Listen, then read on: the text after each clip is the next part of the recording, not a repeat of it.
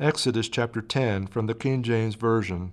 And the Lord said unto Moses, Go in unto Pharaoh, for I have hardened his heart and the heart of his servants, that I might show these my signs before him, and that thou mayest tell in the ears of thy son and of thy son's son what things I have wrought in Egypt, and my signs which I have done among them, that ye may know how that I am the Lord.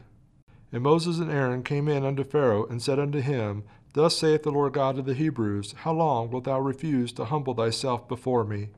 Let my people go, that they may serve me. Else, if thou refuse to let my people go, behold, tomorrow will I bring the locusts into thy coast, and they shall cover the face of the earth. That one cannot be able to see the earth, and they shall eat the residue of that which is escaped, which remaineth unto you from the hail, and shall eat every tree which groweth for you out of the field.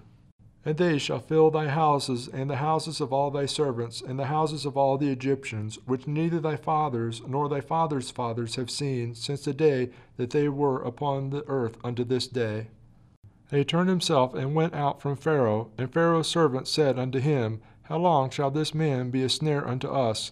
Let the men go, that they may serve the Lord their God. Knowest thou not yet that Egypt is destroyed? And Moses and Aaron were brought again unto Pharaoh, and he said unto them, Go serve the Lord your God, but who are they that shall go? And Moses said, We will go with our young, and with our old, and with our sons, and with our daughters, with our flocks, and with our herds will we go. And he said unto them, Let the Lord be so with you, as I will let you go, and your little ones, look to it, for evil is before you. Not so, go now, ye that are men, and serve the Lord, for that ye did desire and they were driven out from Pharaoh's presence. And the Lord said unto Moses, Stretch out thine hand over the land of Egypt for the locusts, that they may come up upon the land of Egypt, and eat every herb of the land, even all that the hail hath left. And Moses stretched forth his rod over the land of Egypt, and the Lord brought an east wind upon the land all that day and all that night, and when it was morning, the east wind brought the locusts. And the locusts went up over all the land of Egypt, and rested in all the coast of Egypt. Very grievous were they. Before them there were no such locusts as they, neither after them shall be such. For they covered the face of the whole earth, so that the land was darkened, and they did eat every herb of the land, and all the fruit of the trees which the hail had left. And there remained not any green thing in the trees or in the herbs of the field through all the land of Egypt. Then Pharaoh called for Moses and Aaron in haste, and he said, I have sinned against the Lord thy God, and against you. Now therefore forgive, I pray thee, my sin, only this once, and entreat the Lord your God, that he may take away from me this death only. And he went out from Pharaoh and entreated the Lord, and the Lord turned a mighty strong west wind, which took away the locusts, and cast them into the Red Sea. There remained not one locust in all the coast of Egypt, but the Lord hardened Pharaoh's heart, so that he would not let the children of Israel go. And the Lord said unto Moses, Stretch out thine hand toward heaven, that there may be darkness over the land of Egypt, even darkness which may be felt.